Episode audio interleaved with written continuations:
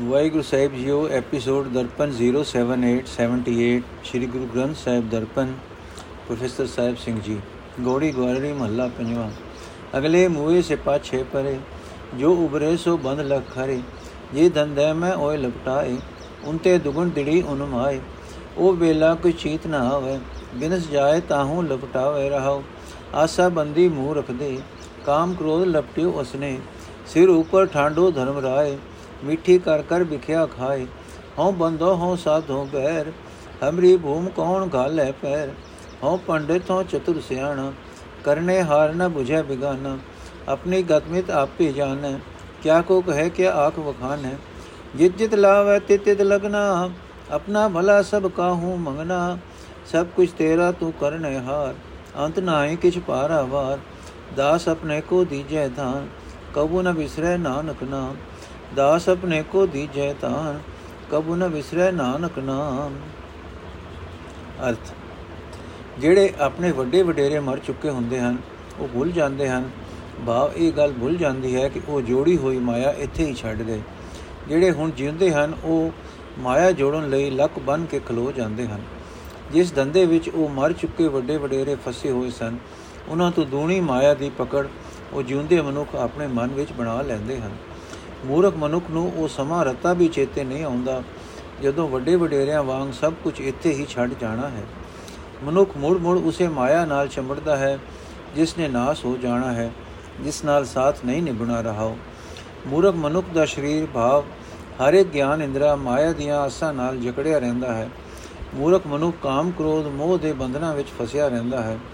ਸਿਰ ਉੱਤੇ ਧਰਮ ਰਾਜ ਖਲੋਤਾ ਹੋਇਆ ਹੈ, ਭਾਵ ਮੌਤ ਦਾ ਸਮਾਂ ਨੇੜੇ ਆ ਰਿਹਾ ਹੈ, ਪਰ ਮੂਰਖ ਮਨੁੱਖ ਆਤਮਕ ਮੌਤ ਲਿਆਉਣ ਵਾਲੀ ਮਾਇਆ ਜ਼ਹਿਰ ਮਿੱਠੀ ਜਾਣ ਜਾਣ ਕੇ ਖਾਂਦਾ ਰਹਿੰਦਾ ਹੈ।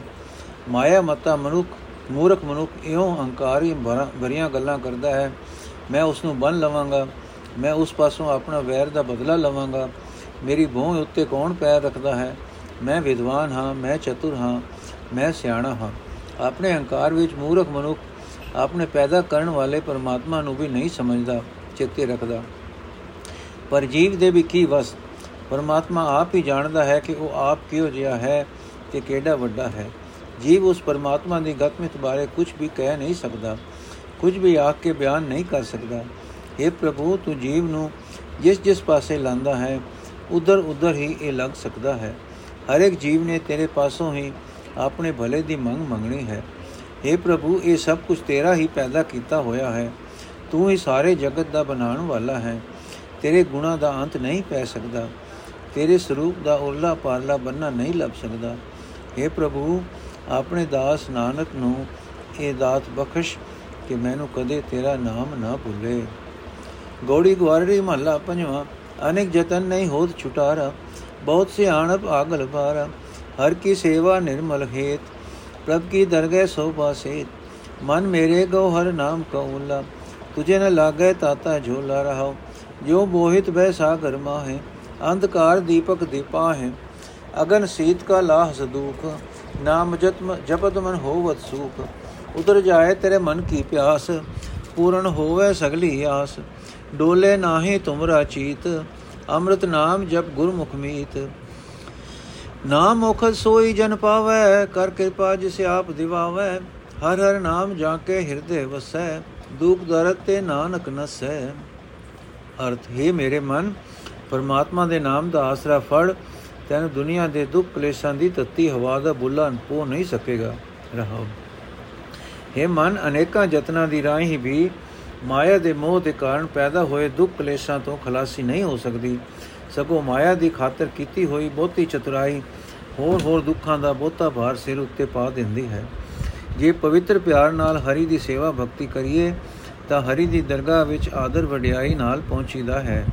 ਇਹ ਭਾਈ, ਜਿਵੇਂ ਡਰਾਵਣੇ ਸਮੁੰਦਰ ਵਿੱਚ ਜਹਾਜ਼ ਮਨੁੱਖ ਨੂੰ ਡੁੱਬਣੋਂ ਬਚਾਉਂਦਾ ਹੈ, ਜਿਵੇਂ ਹਨੇਰੇ ਵਿੱਚ ਦੀਵੇ ਚਾਨਣ ਕਰਦੇ ਹਨ, ਤੇ ਠੇਡਾ ਖਾਣ ਤੋਂ ਬਚਾਉਂਦੇ ਹਨ, ਜਿਵੇਂ ਅੱਗ ਪਾਲੇ ਦਾ ਦੁੱਖ ਦੂਰ ਕਰ ਦਿੰਦੀ ਹੈ, ਤਿਵੇਂ ਪਰਮਾਤਮਾ ਦਾ ਨਾਮ ਸਿਮਰਿਆ ਮਨ ਵਿੱਚ ਆਨੰਦ ਪੈਦਾ ਹੁੰਦਾ ਹੈ।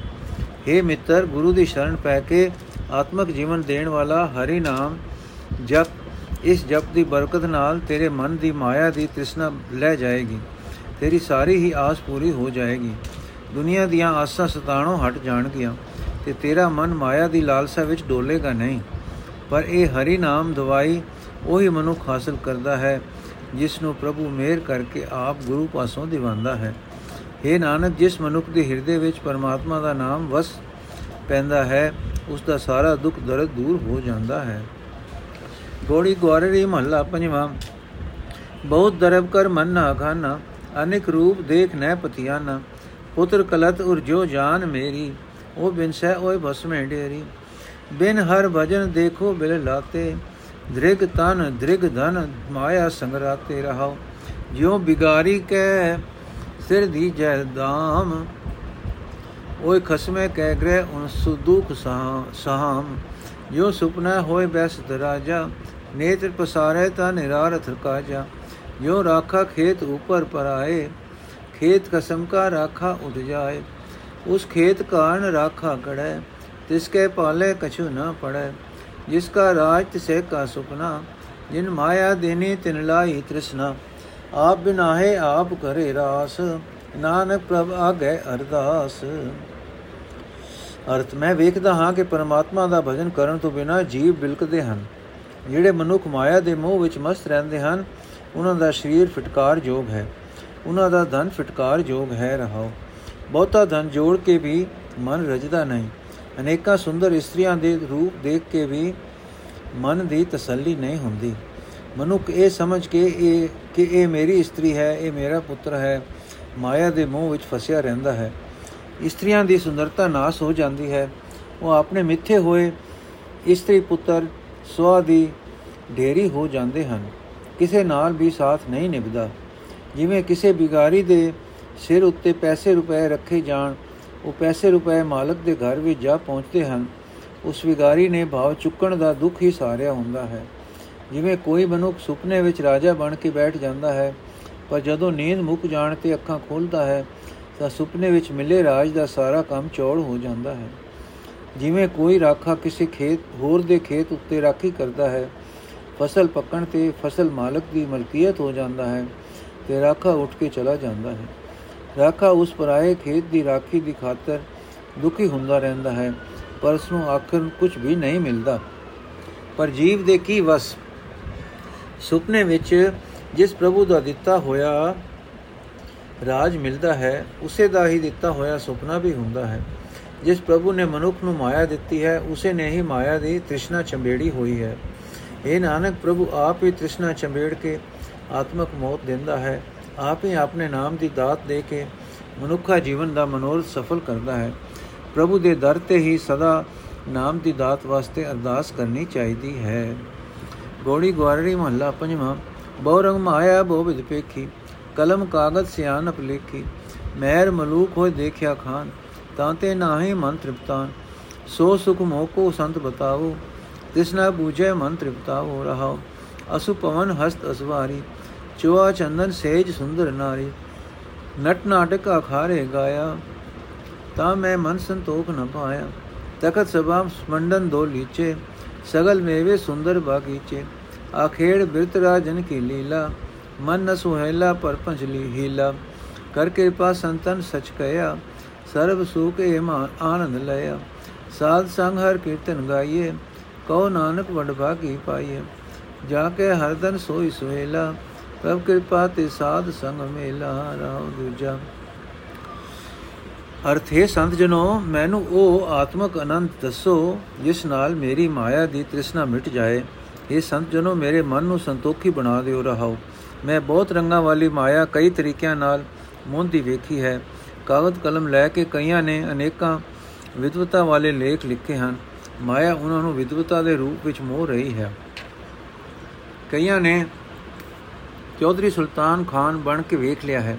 ਇਹਨਾਂ ਨਾਲ ਕਿਸੇ ਦਾ ਮਨ ਤ੍ਰਿਪਤ ਨਹੀਂ ਹੋ ਗਿਆ, ਹੋ ਸਕਿਆ। ਹਾਥੀਆਂ ਦੀ ਤੇ ਹਵਾ ਵਰਗੇ ਤੇਜ਼ ਘੋੜਿਆਂ ਦੀ ਸਵਾਰੀ ਕਈਆਂ ਨੇ ਕਰ ਵੇਖੀ ਹੈ। ਅੱਤਰ ਤੇ ਚੰਦਨ ਵਰਤ ਵੇਖਿਆ ਹੈ। ਸੁੰਦਰ ਇਸਤਰੀ ਦੀ ਸੇਜ ਮਾਣ ਵੇਖੀ ਹੈ।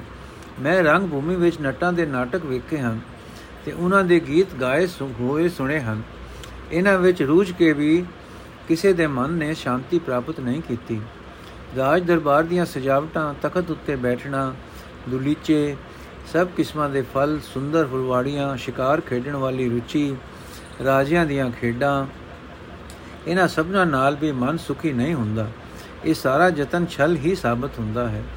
ਦੁਨੀਆ ਦੇ ਰੰਗ ਤਮਾਸ਼ਿਆਂ ਵਿੱਚੋਂ ਸੁਖ ਭਾਲਦੇ ਨੂੰ ਸੰਤਾਂ ਨੇ ਮਿਹਰ ਕਰਕੇ ਸੱਚ ਦੱਸਿਆ ਹੈ ਕਿ ਸਾਧ ਸੰਗਤ ਵਿੱਚ ਪਰਮਾਤਮਾ ਦੀ ਸਿਫਤ ਸਲਾਹ ਦੇ ਗੀਤ ਗਾਣੇ ਚਾਹੀਦੇ ਹਨ।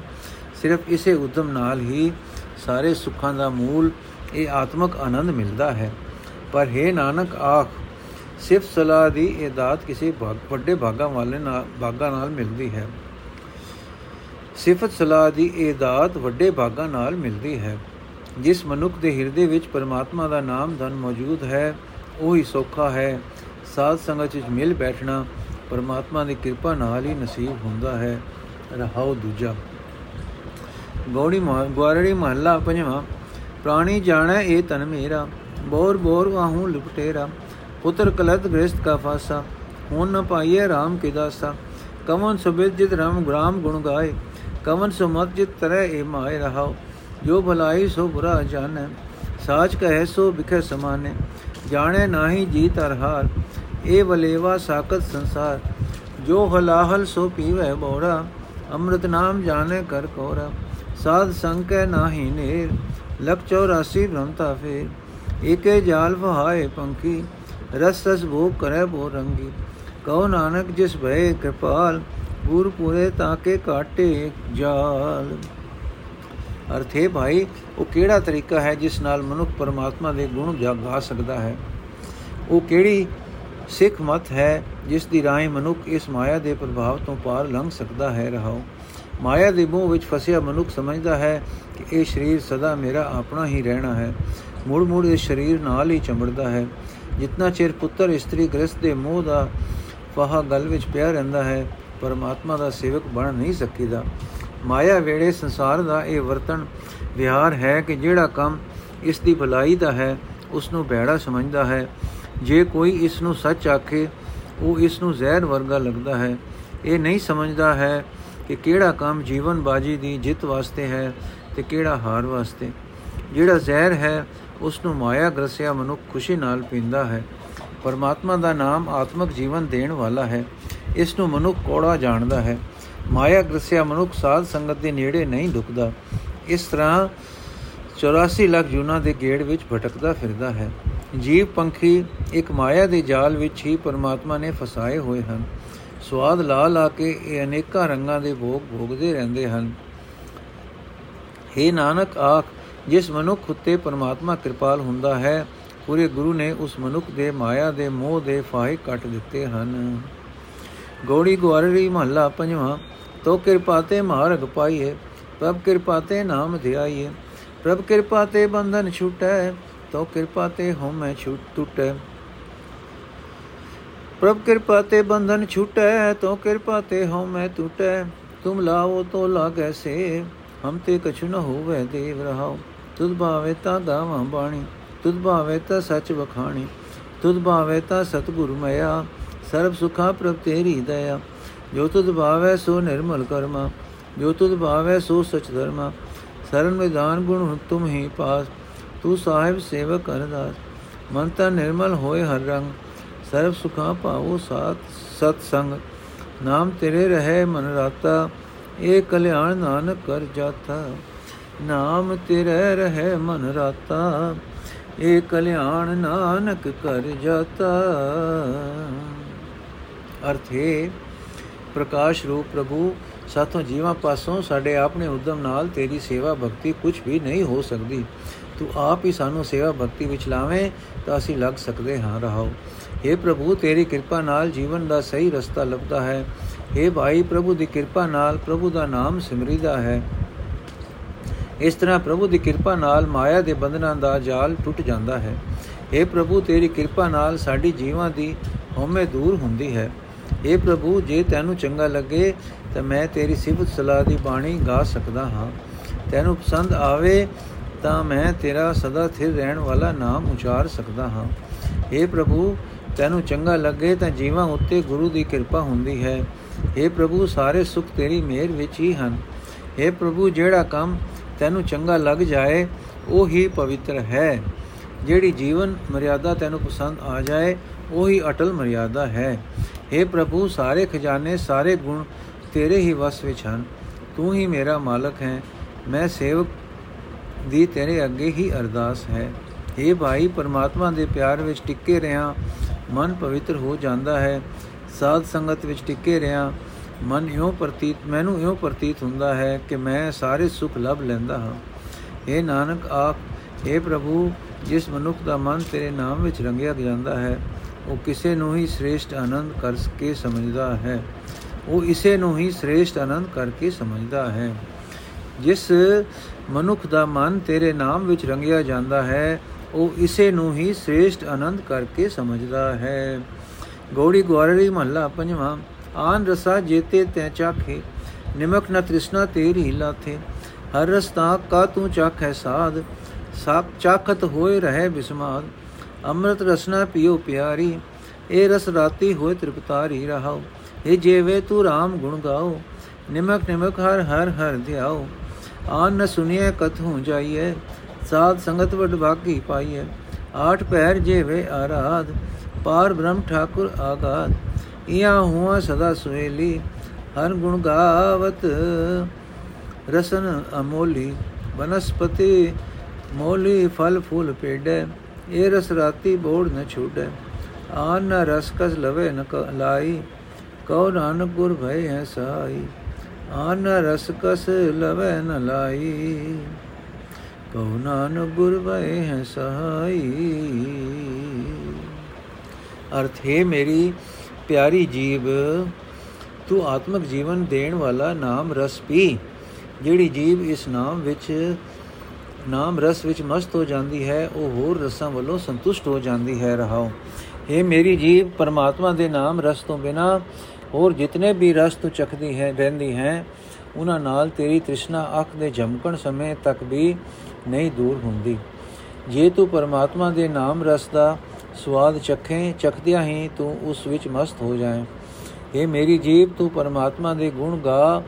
ਪਲ ਪਲ ਹਰ ਵੇਲੇ ਪਰਮਾਤਮਾ ਦਾ ਨਾਮ ਸਿਮਰ। ਜੇ ਦੁਨੀਆ ਦੇ ਰਸਾਂ ਵੱਲੋਂ ਸੰਤੁਸ਼ਟ ਹੋਣਾ ਹੈ, ਤਾਂ ਪਰਮਾਤਮਾ ਦੀ ਸਿਫਤ ਸਲਾਹ ਤੋਂ ਬਿਨਾ ਹੋਰ ਫਿੱਕੇ ਬੋਲ ਨਹੀਂ ਸੁਣਨੇ ਚਾਹੀਦੇ। ਸਾਧ ਸੰਗਤ ਤੋਂ ਬਿਨਾ ਹੋਰ ਕਿਤੇ ਵਿਕਾਰ ਪੈਦਾ ਕਰਨ ਵਾਲੇ ਥਾਵਾਂ ਤੇ ਨਹੀਂ ਜਾਣਾ ਚਾਹੀਦਾ। ਪਰ ਸਾਧ ਸੰਗਤ ਵੱਡੇ ਭਾਗਾ ਨਾਲ ਹੀ ਮਿਲਦੀ ਹੈ। ਏ ਮੇਰੀ ਜੀਬ ਅਠੇ ਪੈਰ ਅਥਾ ਗੁਣਾ ਵਾਲੇ ਠਾਕੁਰ ਪਾਰ ਬ੍ਰਹਮ ਦਾ ਸਿਮਰਨ ਕਰ। ਪਰਮਾਤਮਾ ਦੇ ਗੁਣ ਗਾਉਂਦਿਆਂ ਜੀਬ ਬੜੀ ਕੀਮਤ ਵਾਲੀ ਬਣ ਜਾਂਦੀ ਹੈ। ਸਿਮਰਨ ਕਰਨ ਵਾਲੇ ਦੀ ਜ਼ਿੰਦਗੀ ਇਸ ਲੋਕ ਤੇ ਪਰਲੋਕ ਵਿੱਚ ਸਦਾ ਸੁਖੀ ਹੋ ਜਾਂਦੀ ਹੈ। ਇਹ ਠੀਕ ਹੈ ਕਿ ਪਰਮਾਤਮਾ ਦੀ ਕੁਦਰਤ ਵਿੱਚ ਸਾਰੀ ਬਨਸਪਤੀ ਖਿੜੀ ਰਹਿੰਦੀ ਹੈ। ਰੁੱਖਾਂ ਬੂਟਿਆਂ ਨੂੰ ਫੁੱਲ ਫਲ ਲੱਗੇ ਹੁੰਦੇ ਹਨ, ਪਰ ਜਿਸ ਮਨੁੱਖ ਦੀ ਜੀਵ ਨਾਮ ਰਸ ਵਿੱਚ ਮਸਤ ਹੈ, ਉਹ ਬਾਹਰ ਦਿਸਦੀ ਸੁੰਦਰਤਾ ਨੂੰ ਤੱਕ ਕੇ ਨਾਮ ਰਸ ਨੂੰ ਕਦੇ ਨਹੀਂ ਛੱਡਦਾ। हे ਨਾਨਕ, ਆਖ, ਜਿਸ ਮਨੁੱਖ ਦਾ ਸਹਾਈ ਸਤਗੁਰ ਬਣਦਾ ਹੈ, ਉਸ ਦੀਆਂ ਨਜ਼ਰਾਂ ਵਿੱਚ ਦੁਨੀਆ ਵਾਲੇ ਹੋਰ ਕਿਸਮ ਕਿਸਮ ਦੇ ਰਸ ਪਰਮਾਤਮਾ ਦੇ ਨਾਮ ਰਸ ਦੀ ਬਰਾਬਰੀ ਨਹੀਂ ਕਰ ਸਕਦੇ। ਗੋੜੀ ਗਵਾਰੀ ਮਹੱਲਾ ਪੰਜਵਾਂ। ਮਨ ਮੰਦਰ ਤਨ ਸਾਜੀ ਬਾਹਰ। ਇਸੀ ਮੱਦੇ ਬਸ ਤੇ ਪਾਰ। ਇਸੀ ਭੀਤਰ ਸੁਨੀਤ ਸਾਓ। ਕਵਨ ਵਪਾਰੀ ਜਾਂ ਕਾ ਹੁਆ ਵਿਸਾਓ। ਨਾਮ ਰਤਨ ਕੋ ਕੋ ਬਿਵਹਾਰੀ ਅੰਮ੍ਰਿਤ ਭੋਜਨ ਕਰੇ ਆਹਾਰੀ ਰਹਾਓ। ਮਨ ਤਨ ਅਰਪੀ ਸੇਵ ਕਰੀ ਜੈ। ਕਵਨ ਸੋ ਜੁਗਤ ਜਿਤ ਕਰ ਦਿਭੀ ਜੈ। ਪਾਏ ਲਗੋ ਤਜ ਮੇਰਾ ਤੇਰੇ। ਕਵਨ ਸੋ ਜਨ ਜੋ ਸੌਦਾ ਜੋ ਰਹਿ ਮਹਿਲ ਸ਼ਾਹ ਕਾ ਕਿਨ ਬਿਦ ਪਾਵੇ ਕਵਨ ਸੁਬਿਦ ਜਿਤ ਭੀਤਰ ਬੁਲਾਵੇ। ਤੂੰ ਵਡ ਸ਼ਾਹ ਜਾ ਕੇ ਕੋਟ ਬਣ ਜਾਰੇ, ਕਵਨ ਸੋ ਦਾਤਾ ਲੈ ਸੰਚਾਰੇ। ਖੋਜਤ ਖੋਜਤ ਨਿਜ ਘਰ ਪਾਇਆ, ਅਮੋਲ ਰਤਨ ਸਾਜ ਦਿਖਲਾਇਆ। ਕਰ ਕਿਰਪਾ ਜਾ ਮੇਲੇ ਸਾਏ, ਕਉ ਨਾਨਕ ਗੁਰ ਕਹਿ ਵੇਸਾਏ। ਕਰ ਕਿਰਪਾ ਜਾ ਮੇਲੇ ਸਾਏ, ਕਉ ਨਾਨਕ ਗੁਰ ਕਹਿ ਵੇਸਾਏ। ਅਰਥ, ਜਿਹੜਾ ਕੋਈ ਪਰਮਾਤਮਾ ਦੇ ਨਾਮ ਰਤਨ ਦਾ ਅਸਲ ਵਪਾਰੀ ਹੈ ਉਹ ਆਤਮਿਕ ਜੀਵਨ ਦੇਣ ਵਾਲੇ ਨਾਮ ਭੋਜਨ ਨੂੰ ਆਪਣੀ ਜ਼ਿੰਦਗੀ ਦਾ ਆਹਾਰ ਬਣਾਉਂਦਾ ਹੈ, ਰਹੋ। ਪਰਮਾਤਮਾ ਸ਼ਾਹ ਨੇ ਆਪਣੇ ਰਹਿਣ ਵਾਸਤੇ ਮਨੁੱਖ ਦੇ ਮਨ ਨੂੰ ਸੋਹਣਾ ਘਰ ਬਣਾਇਆ ਹੋਇਆ ਹੈ ਤੇ ਮਨੁੱਖਾ ਸਰੀਰ ਨੂੰ ਭਾਵ ਗਿਆਨ ਇੰਦਰੀਆਂ ਨੂੰ ਉਸ ਘਰ ਦੀ ਰਾਖੀ ਲਈ ਵਾੜ ਬਣਾਇਆ ਹੈ। ਇਸ ਮਨ ਮੰਦਰ ਦੇ ਅੰਦਰ ਦੀ ਹੀ ਬਿਆੰਤ ਪ੍ਰਭੂ ਦੇ ਨਾਮ, ਦੀ ਨਾਮ ਪੂੰਜੀ ਹੈ। ਇਸ ਮਨ ਮੰਦਰ ਵਿੱਚ ਹੀ ਉਹ ਪ੍ਰਭੂ ਸ਼ਾਹ ਵਸਦਾ ਸੁਣਿੰਦਾ ਹੈ। ਕੋਈ ਵਿਰਲਾ ਨਾਮ ਵਣਜਾਰਾ ਹੈ, ਜਿਸ ਦਾ ਉਹ ਸ਼ਾਹ ਦੀ ਹਜ਼ੂਰੀ ਵਿੱਚ ਇਤਬਾਰ ਬਣਿਆ ਹੋਇਆ ਹੈ। ਉਹ ਕਿਹੜਾ ਵਿਰਲਾ ਪ੍ਰਭੂ ਦਾ ਸੇਵਕ ਹੈ ਜੋ ਮੈਨੂੰ ਵੀ ਨਾਮ ਦਾ ਸੌਦਾ ਕਰਾ ਦੇਵੇ? ਮੈਂ ਆਪਣਾ ਮਨ ਤਨ ਉਸ ਦੀ ਭੇਟ ਕਰਦਾ ਹਾਂ ਉਸ ਦੀ ਸੇਵਾ ਕਰਨ ਨੂੰ ਤਿਆਰ ਹਾਂ। ਮੇਰ ਤੇਰ ਛੱਡ ਕੇ ਮੈਂ ਉਸ ਦੀ ਪੈਰੀ ਲੱਗਦਾ ਹਾਂ। ਮੈਂ ਉਸ ਹਰ ਜਨ ਪਾਸੋਂ ਪੁੱਛਣਾ ਚਾਹੁੰਦਾ ਹਾਂ ਕਿ ਉਹ ਕਿਹੜਾ ਤਰੀਕਾ ਹੈ ਜਿਸ ਦੀ ਰਾਹੀਂ ਪ੍ਰਭੂ ਪ੍ਰਸੰਨ ਹੋ ਜਾਏ। ਮੈਂ ਉਸ ਨਾਮ ਰਤਨ ਦੇ ਵਪਾਰੀ ਪਾਸੋਂ ਪੁੱਛਦਾ ਹਾਂ ਕਿ ਨਾਮ ਰਾਸ ਦੇ ਸ਼ਾਹ ਦਾ ਮਹਿਲ ਮਨੁੱਖ ਕਿਹੜੇ ਤਰੀਕਿਆਂ ਨਾਲ ਲੱਭ ਸਕਦਾ ਹੈ? ਉਹ ਕਿਹੜਾ ਢੰਗ ਹੈ ਜਿਸ ਕਰਕੇ ਉਹ ਸ਼ਾਹ ਜੀਵ ਵਣਜਾਰੇ ਨੂੰ ਆਪਣੀ ਹਜ਼ੂਰੀ ਵਿੱਚ ਸੱਦਾ ਹੈ? हे ਪ੍ਰਭੂ, ਤੂੰ ਸਭ ਤੋਂ ਵੱਡਾ ਹੈ। ਕਰੋੜਾਂ ਜੀਵ ਤੇਰੇ ਵਣਜਾਰੇ ਹਨ। ਨਾਮ ਦੀ ਦਾਤ ਕਰਨ ਵਾਲਾ ਉਹ ਕੌਣ ਹੈ ਜੋ ਮੈਨੂੰ ਫੜ ਕੇ ਤੇਰੇ ਚਰਨਾਂ ਵਿੱਚ ਪੜਾ ਦੇਵੇ? हे ਨਾਨਕ, ਆਖ, ਜਦੋਂ ਵੀ ਸ਼ਾਹ ਪ੍ਰਭੂ ਨੇ ਕਿਰਪਾ ਕਰਕੇ ਕਿਸੇ ਜੀਵ ਵਣਜਾਰੇ ਨੂੰ ਆਪਣੇ ਚਰਨਾਂ ਵਿੱਚ ਮਿਲਾਇਆ ਹੈ, ਗੁਰੂ ਦੀ ਹਾਮੀ ਦੀ ਰਾਹੀਂ ਹੀ ਮਿਲਾਇਆ ਹੈ। ਗੁਰੂ ਨੇ ਹੀ ਉਸ ਵੱਡ ਭਾਗੀ ਵਣਜਾਰੇ ਨੂੰ ਸਦਾ ਕਾਇਮ ਰਹਿਣ ਵਾਲਾ ਅਮੋਲਕ ਨਾਮ ਰਤਨ ਵਿਖਾਲ ਦਿੱਤਾ ਹੈ। ਗੁਰੂ ਦੀ ਕਿਰਪਾ ਨਾਲ ਹੀ ਉਸ ਵਣਜਾਰੇ ਨੇ ਭਾਲ ਕਰਦਿਆਂ ਕਰਦਿਆਂ ਆਪਣਾ ਉਹ ਅਸਲੀ ਘਰ ਲੱਭ ਲਿਆ, ਜਿੱਥੇ ਪ੍ਰਭੂ ਸ਼ਾਹ ਵਸਦਾ ਹੈ। ਵਾਹਿਗੁਰੂ ਜੀ ਕਾ ਖਾਲਸਾ, ਵਾਹਿਗੁਰੂ ਜੀ ਕੀ ਫਤਿਹ। ਅੱਜ ਦਾ ਐਪੀਸੋਡ ਸਮਾਪਤ ਜੀ। ਅਗਲਾ ਸ਼ਬਦ ਕੱਲ ਪੜਾਂਗੇ ਵਾਹਿਗੁਰੂ ਜੀ ਕਾ ਖਾਲਸਾ, ਵਾਹਿਗੁਰੂ ਜੀ ਕੀ ਫਤਿਹ।